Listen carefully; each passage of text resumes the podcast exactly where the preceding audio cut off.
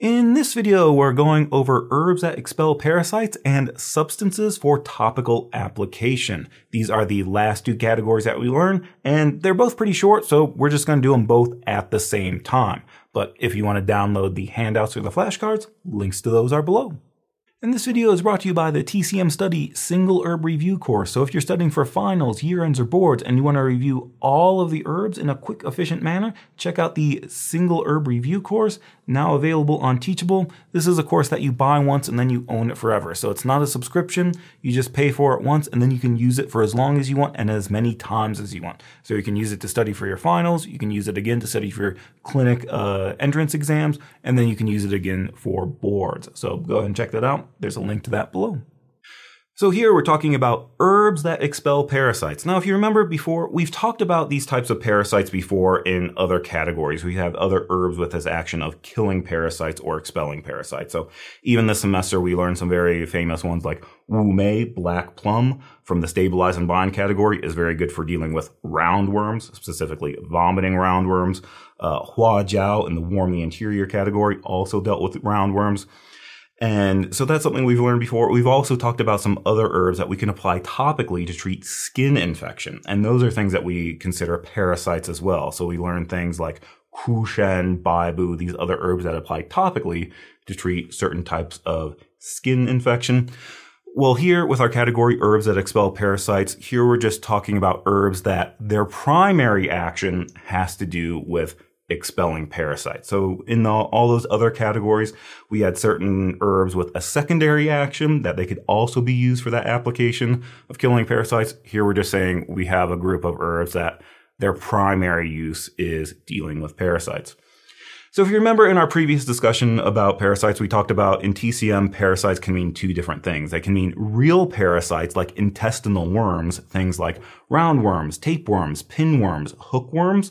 And these are real parasites that are inside the body, inside the, usually in the intestines. But when in TCM, when you say parasites, that can also refer to certain skin infections as well, like uh, fungal infections or tineas. And here I know a lot of the times I'll, in the past, I've used the word tinea and people ask me what that means. Tinea just means a contagious fungal infection. Think like athlete's foot is a fungal infection uh, that affects the skin. But it turns out you can have that same fungal infection in other parts of the body. And so, and we can't call it athlete's foot if it's on different parts of your body. So the generic term is tinea. And so if it's on your foot, it's called tinea pedis. If it's on your head, it's called tinea capitis. You can have it in your armpits and your groin, things like that. So when we say tinea, that just means fungal infection. And then we can have other types of things like just various types of itchiness, dampness oozing, or scabies are little mites that burrow under the skin and cause skin issues, or lichen is another skin condition. So when we talk about uh, parasites, we can mean two different things. We can mean real parasites, intestinal parasites, actual worms inside the body, or we can mean these skin diseases, fungal infections. And so sometimes a way we can differentiate these with our terminology is when we're talking about these intestinal parasites, typically in Chinese, we use the term expel parasites as we're trying to get the parasites to pass out through the large intestine. We're expelling them from the body. Whereas we're dealing with parasites as in skin infection, then we use the term kill parasites as we're killing things on the surface. So at least traditionally the, in Chinese, this was a, a way to differentiate it. But I feel like in modern literature, we kind of use the terms interchangeably. So sometimes we say kill parasites when we're actually talking about these internal parasites. So maybe that's not very helpful. But we should say that when we talk about this category, herbs that expel parasites, we're generally talking about this first type, the real parasites, the intestinal worms. So we're trying to expel those out of the body. We're dealing with these things like roundworm, tapeworm, pinworm, hookworm, and also certain types of blood parasites like blood fluke. But we're dealing with these real parasites. Um, some of them may or may not deal with these skin infections, but really this is about these intestinal parasites. So when we get these intestinal parasites, what does that look like? Well, our signs and symptoms can be things like para-umbilical pain, as in pain around the umbilicus, around the belly button, because you got parasites there. Um, vomiting, uh, things are rebelling back upwards. A change in appetite, or we say deranged appetite. This is also called pica. This, I think, is especially is something that happens in children. If they have some parasites, you might notice that they they start eating dirt, or they start eating paper, or they just start eating weird things, and it looks kind of weird, but that could be a sign that they have some sort of parasite. So deranged appetite, or itching of the rectum, nose, or ears Presumably, this is because where the parasites are. So I think, again, this is a common way to know that children might have some pinworms or something like that as they start itching their rectum. And if these symptoms go on for a long time, if we have prolonged uh, parasitic infection, we might see things like a pale or wan complexion, fatigue, an emaciated body uh, with a distended abdomen. And in Chinese, this is called gan accumulation. So this is something gan also means like childhood malnutrition, but it is sometimes associated with parasites, but sometimes not. So this would be something like sometimes you see on the the commercials with the Sarah McLachlan move, uh, music where they're trying to get you to donate money. They have some they show some children from a third world country um, that they have very thin bodies, thin arms and legs, but still a distended abdomen. So uh, that would be an example of gan accumulation, of childhood malnutrition, possibly with some involvement of parasites. So those are the signs and symptoms we're going to see with these real parasites, these intestinal parasites. And then just something I like to point out here too is that when we talk about expelling parasites in this category, we're talking about real substantial actual parasites. Like the Chinese term here is chong, which means worm. So we could also call these worm expelling medicinals. So we're dealing with those real verifiable parasites like roundworm, tapeworm, pinworm. This would be the kind of thing like if you were if you suspected you had a parasite you could get a stool sample take it into a lab and they would uh, check the stool for eggs and they could verify that you indeed had a parasite and they would be able to identify exactly which species of parasite it is. And i just say this because i feel like 10 years or so ago, there was a big fad, like before we had celery juicing and before people were eating Tide, Tide Pods, there was this fad where basically everybody thought they had a parasite that they just had general signs of fatigue and malaise. They're like oh i must have a parasite. I need to do this parasite cleanse. And that was um, kind of a trend back then. But for here what we're really talking about is you should be able to verify through uh, through like a, a stool sample that you actually do have parasites. This isn't for that general malaise and I guess another thing we can bring up here is there is a separate concept here called GU syndrome that you might have heard of. Um, Heiner Fruehauf has done uh, a lot of research on this and uh, done a lot of classes and presentations about this. And here the term GU, it's related to the character parasite, I believe, but it really refers to more like a, a, possession, like evil spirits or dark energy is lurking deep in the body, and it's like a latent pathogen that's very difficult to treat and very difficult to get out. And so that's something that we sometimes say it's kind of like a parasite, but it's a separate thing called GU syndrome. Sometimes I think we talk about this like in relation to like Lyme's disease or I've seen things recently where they talk about long COVID might be a form of GU syndrome.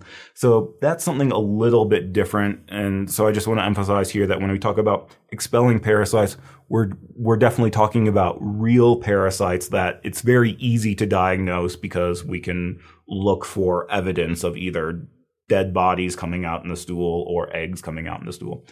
So this is just um, a review, an overview here that parasite can refer to real intestinal parasites or it can refer to uh, skin infections. And generally uh, here we're talking about intestinal parasites. We talked about our signs and symptoms. Typically these herbs are taken on an empty stomach because if you want to kill the parasites, these will be more effective in killing the parasites if you don't have food mixed in there as well. And then most of these we use caution during pregnancy. Um, this is kind of insensitive. I was going to make a joke, but I, I I'm not really not really a big fan of children. So sometimes I think of like children as being like parasites. So like if you're trying to expel parasites from your body, probably don't want to do that when you're pregnant. Um, and then we do have these different terms, expel parasites that typically refers to expelling intestinal parasites or kill parasites usually refers more to like skin infection, but it turns out in, at least in modern, uh, modern books, possibly in, in older books too, kill parasites can really refer to either one. But if you say expel parasites, you're probably talking about getting rid of real worms. And also, just uh, again to get onto terminology, sometimes we do say different things here where we might talk about an action of dealing with parasites, but we're not necessarily killing them or expelling them. So I think when we talked about Wu, uh, or uh, Chuan Lianzi, we talked about calming roundworms. There, we actually weren't necessarily killing the roundworms or we weren't expelling the roundworms. We were just, the roundworms are a little bit too active and they were causing symptoms, so we're going to calm them down a little bit. Or when we talk about Chuan Lianzi dealing with parasites, it doesn't actually kill the parasites. It just de- deals with that abdominal pain associated with parasites. So sometimes we will see other actions associated with parasites as well, like calming roundworms or treating uh, pain associated with parasites. But anyway, in this category, we're, we're generally dealing with killing and expelling intestinal parasites. So we look at the properties here. We have some taste and temperature, but really we outright say that the taste and temperature doesn't matter. This has no bearing on its ability to kill parasites. These are just herbs that kill parasites. The entering channels, all these enter the stomach channel because your uh, parasites are in your stomach and intestines. Use caution during pregnancy because you're expelling parasites and maybe that would expel the baby as well, which is something you possibly don't want. Main action here is to expel parasites, and these are usually again taking on, taken on an empty stomach. That's just easier for these herbs to have an effect if you don't have food in the stomach that's also interfering with them as well. And so, like we said, this is a very short category, only three herbs, and they they expel parasites. Some may, maybe some things that we'll take a look at is do they have other actions other than killing parasites, and we might look, want to look at do they have a specialty in terms of killing these parasites. So the first one we'll talk about is Shijunzi quisqualis fructus. Shijunzi quisqualis fructus. And this is Rangoon creeper fruit. I, I actually don't know what that means. I'm, I'm not actually, Rangoon, I think, is a city in Myanmar. So I'm not sure if this refers to a certain type of creeper that grows in that area or if Rangoon means something else. Like when you talk about crab Rangoon, or I guess there are some things where it's like a Canada goose doesn't actually come from Canada. It was named after a guy, or um, German chocolate was named after the man, not the country. So Rangoon creeper fruit, if that means anything to you, that's what this is. Shijunzi. So Shijunzi is uh, main action is of course killing parasites, and it's especially for roundworm and pinworm. And so this one, it's a small fruit, and so this is especially I'm not sure. Like again, I'm not really into uh, not.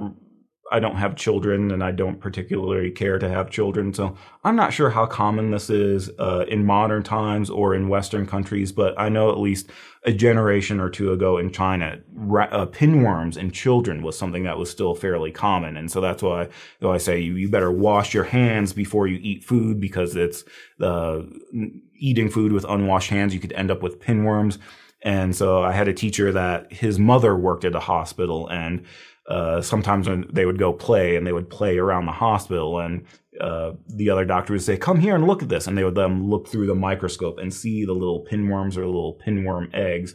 And they would say, this is why you need to wash your hands before you eat so you don't end up like this with the pinworms. So again, I don't know if this is common in modern times, but um, traditionally this was uh, especially good for uh, pinworm. This is something that you could take individually as a single herb. And because it's a fruit and it's kind of sweet tasting, you don't necessarily need to cook it in decoction or prepare it. You could just give it to the children to have them chew it and eat it. And it's, it's a fruit. It's kind of sweet. So it's fairly easy for them uh, to get them to take it. Besides killing roundworms, um, yeah, even Bensky says it can be used by itself for mild cases. Um, but besides doing uh, that, it also strengthens the spleen and disperses accumulation. So for this childhood nutritional impairment, again, like we talked about with GAN accumulation, a withered yellow facial complexion, emaciated body with enlarged abdomen, or abdominal pain from parasites. So it also has this sweet flavor that will strengthen the spleen, or just for general signs of malnutrition or abdominal distension, poor appetite, or weak constitution. So we're both killing the roundworms, but we're also strengthening the middle jiao.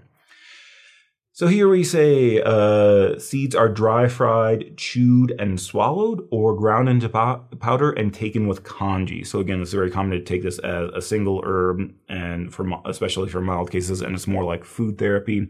And then this is kind of a funny caution where you say, avoid drinking hot tea afterwards as it can cause hiccup. And so this again, a story from my same Chinese teacher. He would talk about uh, this was a common, this would be a remedy for pinworms but sometimes it was something that you could play a prank on someone that you could, you could go up to a to your classmate and say here i have some some sweet tasting candy for you. I have some nice fruit. You should take it. And so they take it and they eat the Shijunzi and then you say here would you like some warm water or would you like some warm tea? And when you drink the warm tea it causes some sort of reaction that just gives you these really bad hiccups. And so uh, he talked about that how they they would play pranks on each other with that. But it's also it's a it can be a side effect that if you just eat the whole fruit, uh, if you drink warm water afterwards, it can give you the hiccups.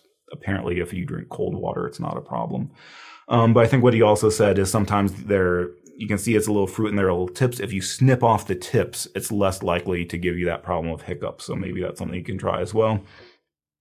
And then Bensky does note out that does note that um, if you do get these hiccups, the remedy is to take a decoction of Ludo, Mengmin, and Gancao licorice. So I think this is kind of funny because this is also how we do- detoxify Fuzi poisoning. So uh, Ludo and Gancao, if you have too much Fuzi, either you can use it if you take too much Shijunzi, you get the hiccups. Apparently, that will also work as well. So that's uh.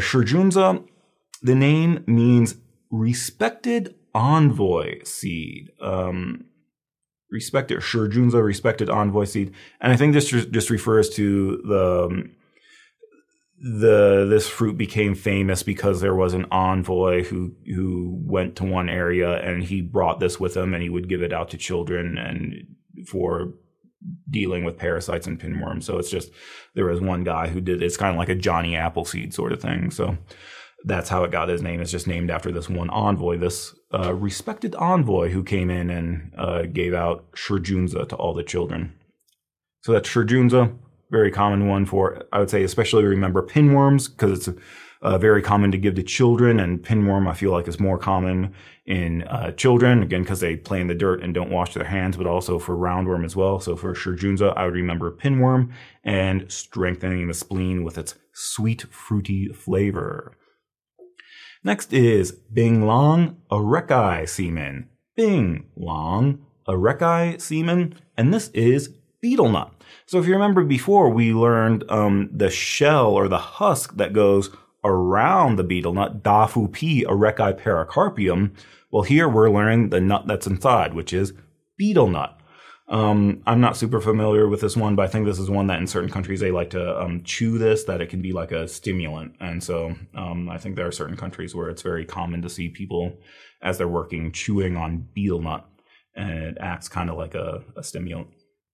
But anyway, for us in TCM, Bing Long kills parasites, and it's um, especially good for for tapeworm, but it can also be used for other types of um, parasites like Fasciolopsis, pinworm, roundworm, or blood fluke. I believe blood fluke is schistosomiasis. So it's a, a, parasite that instead of being in the intestines, it's in the blood vessels. So um, it's good for all types of parasites, but especially for tapeworm, but it can be used for these other types of parasites as well. Besides that, it also moves qi and disperses accumulation. So for things like food accumulation and qi stagnation with abdominal distension, constipation, or diarrhea with tenesmus. So maybe you can think that uh, the the husk of the betel nut is dafu pi. It's in the regulate qi category, so it's good for moving qi. It turns out the seed inside, Bing Long, also has this action of moving qi and dispersing accumulation. It can also move qi and promote urination. So for things like edema and leg qi with swelling and pain. When we say leg qi, we mean dampness in the legs causing this edema. And this is usually similar to a Western diagnosis of beriberi. So when we say leg chi, that's what we're talking about is beriberi. And then also Bensky mentions that this can also be used for malarial disorders as well. But that is Bing Long, Arecae semen, think that's all we have to say about that. Um, uh, good for parasites. So remember, best for tapeworm. So we had our last one was uh, more for roundworm and pinworm. This one best for tapeworm, but also these other types of things. But then just also remember that it has this moving function as well because it's the inside of Dafupi, which is a regulate chi. And then our final one here is Da Suan Allii sativa bulbus. Da Suan Allii sativa bulbus. This is garlic bulb. And so, as far as I know, this is just regular garlic. I've occasionally been places where um, people have tried to tell me that Da Suan is actually specifically elephant garlic, um, which I don't know a whole lot about. But when I went and looked up the Latin names, I think elephant garlic or purple garlic or these other types of garlic actually have different Latin names. The the Latin name we have here is just regular garlic, garlic bulb. So as far as I know, this is just the regular garlic, the any old kind you would get when you go into the supermarket. So, um, if I if I'm mistaken about that, somebody let me know in the comments below. But as far as as far as my my knowledge of botany goes, I think this is just regular garlic, nothing special um, about it. So Da Suan kills parasites, especially for hookworm and pinworm, and it can also be used uh, topically for uh, things on the scalp or other types of rashes. So this is one that when we say kills kills parasites, we can refer to those real parasites, intestinal parasites, actual worms like roundworm and pinworm. But this one we can also use topically for certain skin infection or fungal infections. So Da Suan is one that does both. You also say that Dasuan uh, disperses abscesses and reduces swelling for early stage sores and abscesses. Um, so I think we can talk about sores, abscesses also like as in heat toxicity. I put a snake there because I think in the commentary, Bensky also does specifically talk about snake bite and other. So think about those types of welling, uh, uh, sores and abscesses that we talked about in the heat toxicity category. In this one, you can take it internally or apply it topically. Here we just have to know that, um, first of all, I feel like there, there can be some problems taking this internally, especially if you take it raw. It can very easily cause some upset stomach or some nausea. So, like, just sometimes eating a whole raw garlic clove can be difficult on your stomach, give you some heartburn and stuff.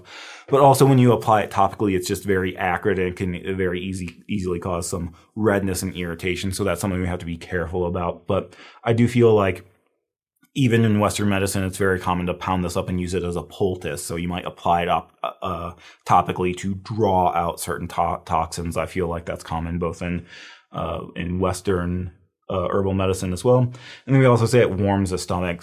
Hopefully, this this is something you're familiar with. That garlic creates some heat that it can warm the stomach. We said the same thing about like congbai, um, uh, green onion or scallion, a spring onion, uh, or we said about ginger, uh, shengjiang. These are all things that are very warming and warm the middle. And so we have a similar thing with garlic. It also warms the middle for things like diarrhea and dysentery due to epidemic toxin, or it can help with food stagnation. So this is something that if you eat a lot of meat and it gets stuck, maybe some garlic can help warm and move things through. But again, it, especially if you're taking it raw, I feel like you need to I've tried chewing on raw garlic before and it didn't go very well. Um, so here we say, do not use topically for long periods because it can irritate the skin. Those oils, it's it can maybe draw out some of that uh, heat toxicity, but it can also very easily cause some redness and irritation. And then interesting uh, contraindication here: topical application of the perianal area or enema is contraindicated during pregnancy. Um, I, I initially was going to make a joke about this, but then I remember that there there actually are some women who who will use this as a natural cure for like yeast infections. That um, so maybe this is not as an enema or um, perianally, but if they in cases of a, a yeast infection, they would actually take put whole garlic cloves and insert them into the vagina. I think they my friend said something about like you tie bits of floss around it to make sure you can still get it out.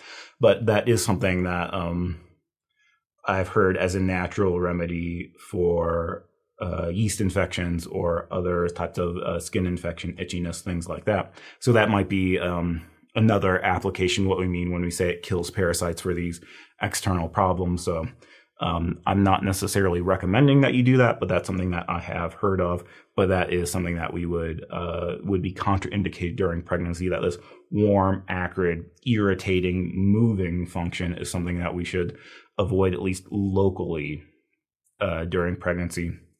And I think this is common with a lot of our topical things that you know when we talk about like Po Sum On and Zheng Gu Shuis and things like that that even though they're being applied topically or externally, we would avoid local areas like the lower abdomen or the genital region, um, just because that movement could cause a problem. Whereas if you're like doing it on your hands or your face, maybe it's okay to use. So that is Da Suan garlic bulb. Here I'd remember killing parasites, both external and internal parasites, so both real worms, uh, but also skin infection.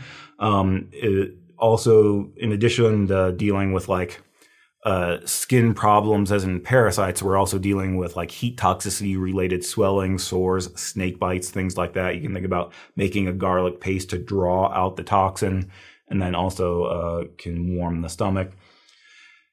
And I don't know what the what the Western remedies are, but I believe in China they would say if you eat a lot of garlic. Well, I guess first of all, I, I should say that as far as I know, when we talk about these medicinal properties, we're talking about it raw. That if you add a lot of garlic to your stir fry, or if you make roasted garlic and spread it on toast, um, then we're um, then it kind of loses some of those medicinal qualities. I, I, imagine it would still like warm the stomach and things like that, but I think it loses some of those medicinal qualities. So we're talking about raw garlic. But then also, I believe in China, the remedy for if you eat garlic and you get really uh, bad breath, what they would say to do is take some cooked uh, green tea leaves. So if you if you made some green tea after you drank the tea, you have the leftover leaves, you can chew on those tea leaves, and that will help with your garlic breath. So um, don't use fresh tea leaves. That would waste the tea. Make the tea first, and presumably you drink enough tea that you have leftover green tea leaves. You could chew on those, um, and that would help with your garlic breath. Oh, here I, have someone to verify for me. We say Dasuan refers to gar- common garlic in China, Taiwan, and uh, all the other uh, that region. Swan or swan to, to I think here means head, so like a head of garlic. Uh, and so the elephant garlic, that person, okay, that's good to know because I, I actually don't know where to get elephant garlic or purple garlic. I'm glad it's just regular garlic. So that, that was my conclusion as well, just looking at the Latin name. So, um, I'm glad we got that straightened out or someone else can confirm, but that's Dasuan, just your regular common garlic. So just as a summary, like we said, uh, Shijunzi, this is the one that is a fruit. You can just eat it, and if you drink warm water afterwards, it will give you hiccup. But this is especially for roundworm and pinworm, but it also strengthens the spleen and helps with that childhood malnutrition. Binglong, uh, betel nut, uh, this is good for parasites, but especially for tapeworm, but we could use it for some of those other ones like, uh, uh blood fluke, schistosomiasis, and uh, hookworm, and some of those other ones. And then we also should know that Binglong, because it's the inside of Dafu Pi, it also has that action of moving qi, moving qi through the middle jiao, and uh, can be used to promote urination to treat leg qi and other urination problems. Dasuan is garlic. It kills parasites. Here, when you say kills parasites, it's good for intestinal parasites, um, like roundworm and pinworm, but also for skin infection, either like parasite skin infection like fungal infection or like heat toxicity related skin infection or even um, yeast infections and things like that you could use externally. So this one it can be taken internally or used externally and it also warms the stomach. So that is our category herbs that expel parasites. Again, a short one, so maybe just remember what's its specialty in terms of killing the parasites and what else can it do. After that, our very, very last category is substances for topical application. And so again, as we've gone through some of these other categories, we've learned other herbs that can be used topically uh, to treat certain skin things or sometimes to treat uh, injury trauma. We've learned other herbs that can be used both internally for certain conditions or externally for certain conditions. It just turns out when we say substances for topical application, here their main or primary application is to be used topically. Some of them technically can be taken internally, but when we take them internally, they pretty much all have some sort of uh, side effects or some sort of toxicity. And so we have to be very careful with the dosage and very careful about how we take them internally because they're kind of poisonous when we take them internally. So their main use is for topical application. And here, when we say a topical application, we're talking about things like uh, bleeding. So we've seen this before where we had certain substances that we could apply topically to stop bleeding. A lot of our shells and minerals uh, could be used that way. We saw with things like uh, uh, piao xiao, things like that. Inflammation, swelling, and pain, and also oozing fluid, oozing and fluids. And they, they can also be used to uh, generate fresh flesh and promote healing, and also stopping itch. So to some extent, we could say that some of these herbs are really good for killing parasites, but specifically for treating the the skin infection type parasites, where we have a, a rash, itching, oozing, uh, fungal infections, things that are happening topically on the skin. So we could say that's we're treating those types of parasites. But then some of these substances are also used for other external applications like stopping bleeding or things like that. And then we say some of these can be taken internally as well. If we are if we're going to do that, we usually need to be very careful because of the toxicity or side effects. And when we take them internally, it's usually because we're tonifying kidney yang. So if they do have some internal use, the internal use is tonifying kidney yang. So this is substances for application. We only learned three of them. And so the first one is Bai Fan alumin, alumin, Bai, Bai Fan, or it's also called Ming Fan. You'll see it both ways. It's very common to use both. So this is one of those that you just have to know both names. This is kind of like, um, this is kind of like a culinary example would be like, uh, uh, cilantro is also known as coriander leaf. And so you just have to know somebody says coriander leaf, they mean cilantro, or somebody says spring onion or scallion or green onion, they all mean the same thing. So Fan and Ming Fan, um, are the same thing and this is alum or alum. Um, I, I don't really know enough about this to know how that's actually pronounced. Apparently, you can get this in the spice aisle. That this is um, a substance that can is used in pickling sometimes, but I think they also used it in the process of dyeing fabrics that would help the dye stay. And I think I read something that they would also use it as like an adulterant in bread. That if you mixed some of this in with your bread, it would cause your bread to absorb absorb more water and that way your bread was heavier and so you could like sell it for more money you could sell a, a, a one pound loaf would be actually be less flour because you put some alum in it but anyway it's a it's a some sort of mineral and it uh, it can be used topically to resolve toxicity, absorb dampness, kill parasites, and relieve itching. So it's used as external wash for scabies, tinea, and rashes due to dampness or damp heat. So this is uh, rather important one used in dermatology that we can use for these types of things. It can also be uh, it can also be used to stop bleeding. So if we take it internally, it can be used for diarrhea with blood in the stool, or flooding and spotting, as in uh, heavy menses during the period, or spotting between periods, or for vaginal discharge. Or we can use it externally for nosebleed, bleeding gums, bleeding due to trauma. So I think we've learned a lot of things like this that are kind of like little white powder or, or Qing Dai is a purple powder that we learned that can be uh, used to stop bleeding. But we also talked about this with some of our hai piao xiaos, uh, some of our shells and minerals as well. So here we have another one that can be used to stop bleeding. And if we use it internally, we can also uh, say it clears heat and transforms phlegm for wind phlegm disorders like irritability, delirium, and convulsion. So you can think about some of our other wind phlegm things. I think we talked about in the previous category, we talked about Baijiangcan silkworm going through the channels and chomping up the phlegm, so it's good for wind phlegm. Remember, we talked about things like um, Nanxing is especially good for wind phlegm. So we do have other substances that are good for wind phlegm, but you may uh, go through this as well. We would just have to be careful with uh, our dosage that um, if we're using in decoction or in a pill or powder, notice that's a very small dosage, so we don't want to use too much. So that is Baifan or Mingfan, alum or alumin. Next is Liu Huang, sulfur. Liu Huang, sulfur. Again, Huang means yellow. This is a yellow powder, so Liu Huang is sulfur. And Liu Huang kills parasites, resolves toxicity, absorbs dampness, and relieves itching. So again, for used topically for these skin conditions, especially for scabies, that when you have these little mites burrowing under the skin, I think they're microscopic. You can't actually see them, but uh, you'll get some like raised bumps and rashy type stuff.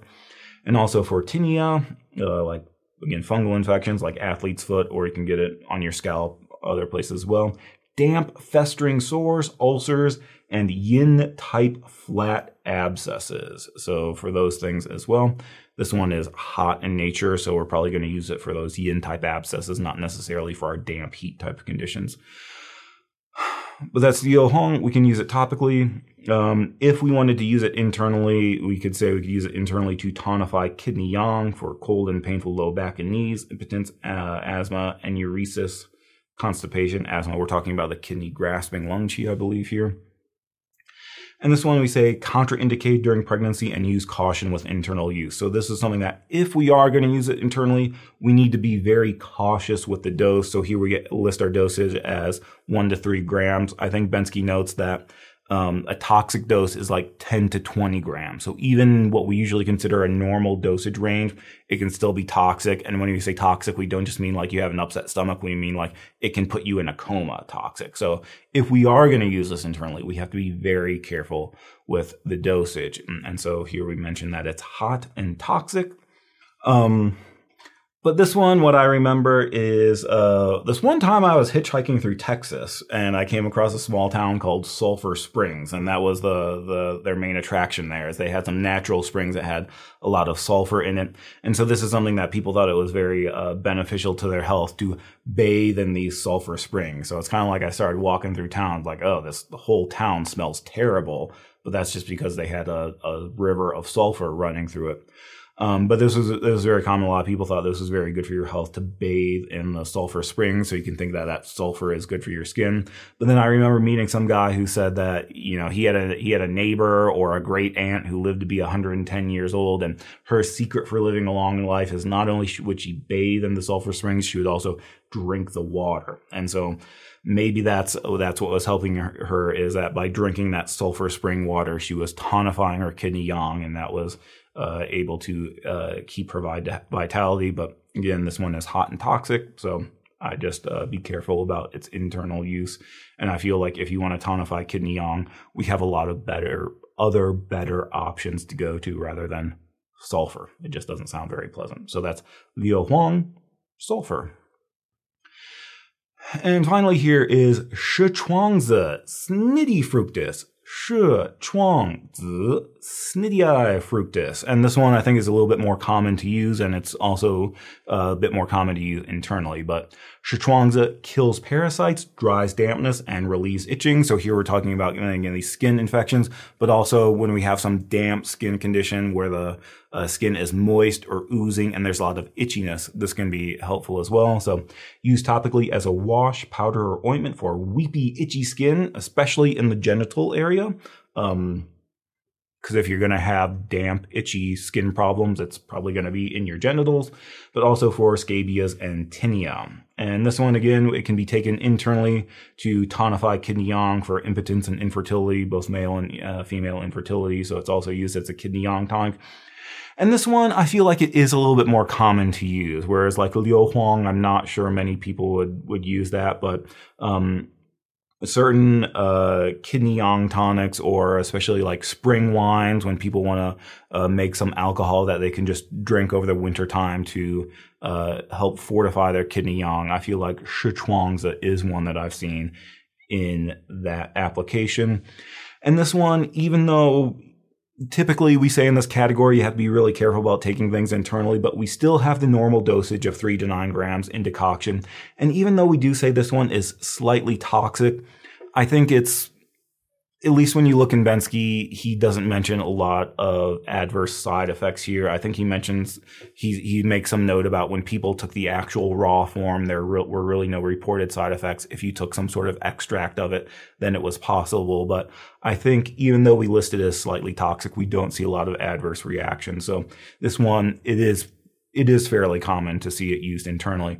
The name Sichuangzi means snake bed seed Remember, shi means snake, like baihua shi is a type of snake, white flower snake, or baihua shi shi cao was white flower sung, uh, white flower tongue, white flower snake tongue grass. Sorry, baihua shi shi. So shi means um, snake, but snake bed seed. This just refers to the plant. Uh, often has snakes underneath it. Uh, so I think snakes would make a little nest underneath this plant, and then they would reach up and uh, chomp at the seeds. And that's the only reason why it has this name. It doesn't have anything to do with that. And so one example of this being used as a topical application, this is something that you may have uh, in your student clinic or it's very easy to find online is this Yin Care Herbal Wash. This is um, kind of a natural. Uh, it's often used as like a douche for like um, uh, yeast infections and itchiness of the genitals and things like that. You actually can use it on just topically on the skin as well for other types of uh, skin problems. But I think they have it come with a little applicator and some instructions of how to dilute it and use it um, intervaginally as well. So that's just the common usage for it. But we can see here over our ingredients, the first one there is Shichuangzi. So here it's being used as a wash. It's being used in its external application to deal with this dampness, this itchiness, especially in the genital area. And then we'll see some other things that we've learned as well. Like Aye is Moxa. Remember, we could also use that externally for skin problems. Uh, Huangbo is another name for Huangbai. So, um, uh, dampness in the lower jiao. Kushen is one that we learned, uh, also especially good for itchiness in the genitals. Remember, we said Kushen is good for your cooch, so it's good for itchiness of the genitals. Uh, Cangzhu is in the aromatic transform damp category. This is our best herb for dampness. It's so good at treating dampness. We can even use it uh, externally for dampness. It's especially useful used internally to aromatically awaken the spleen and deal with middle jiao dampness. But so good at treating dampness, it can be used externally as well. Uh, clears heat. We have a lot of these. Um, uh, Difuzi is another one that we learned that's very good topically for itching. So this is just an example of putting these all together into something that can be used externally to deal with these um, fungal inf- infections, uh, damp-related skin problems, itchiness.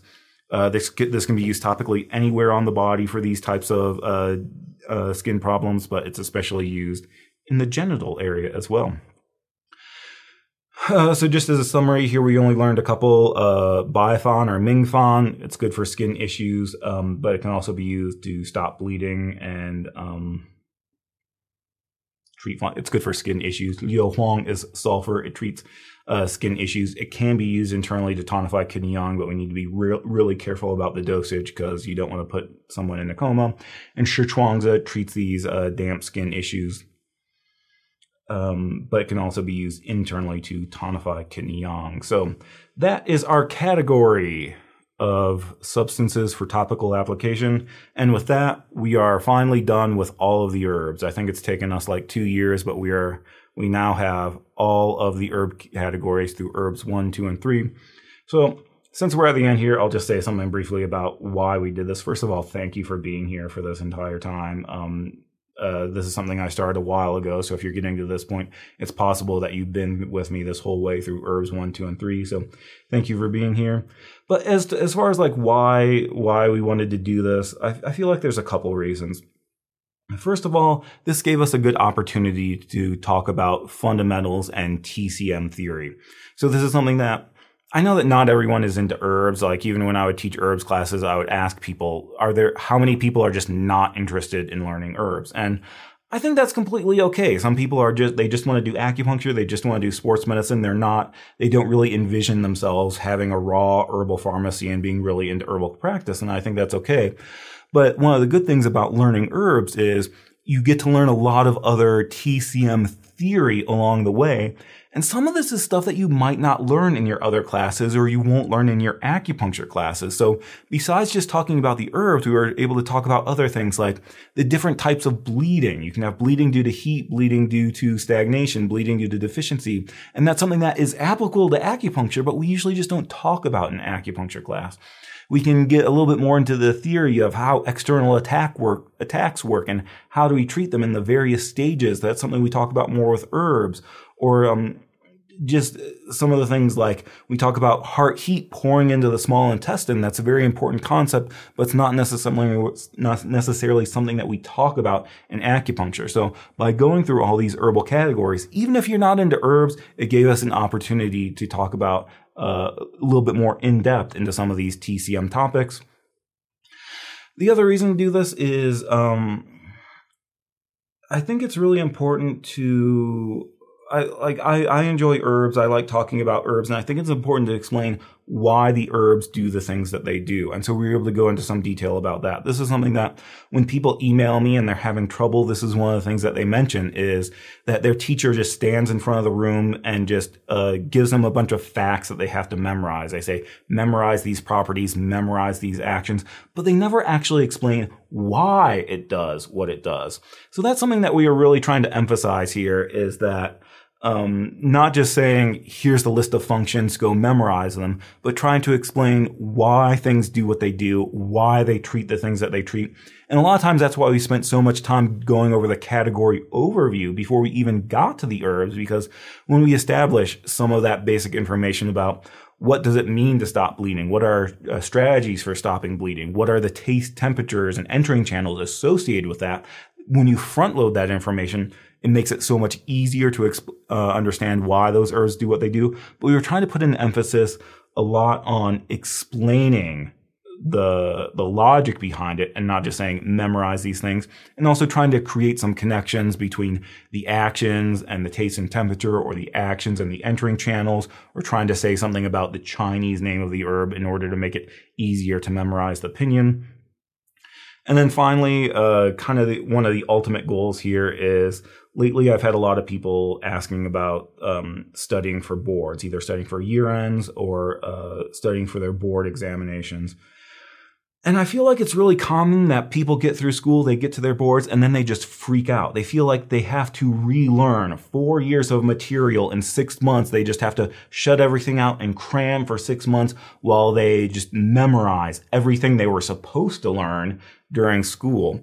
And so, kind of my hope here is that if you start from the beginning and if you start from a good foundation and you actually understand these things, then by the time you get to your year ends or by the time you get to your boards, it'll be easy because you actually know it and you'll ha- and you actually understand it. That yes, maybe you have to go back and review just to remind yourself of things, but it's like if you take the time to actually learn it in the first place, it's much easier to review it later rather than getting to the end and, and being like, oh, I need to relearn, uh, all, all this material. So that's the other, uh, kind of hope here is that by going through this, by going through this in detail and by learning it well, then if you go through it this way, then by the time you get to your year ends, by the time you get to your boards, uh, you'll be able to breeze through it.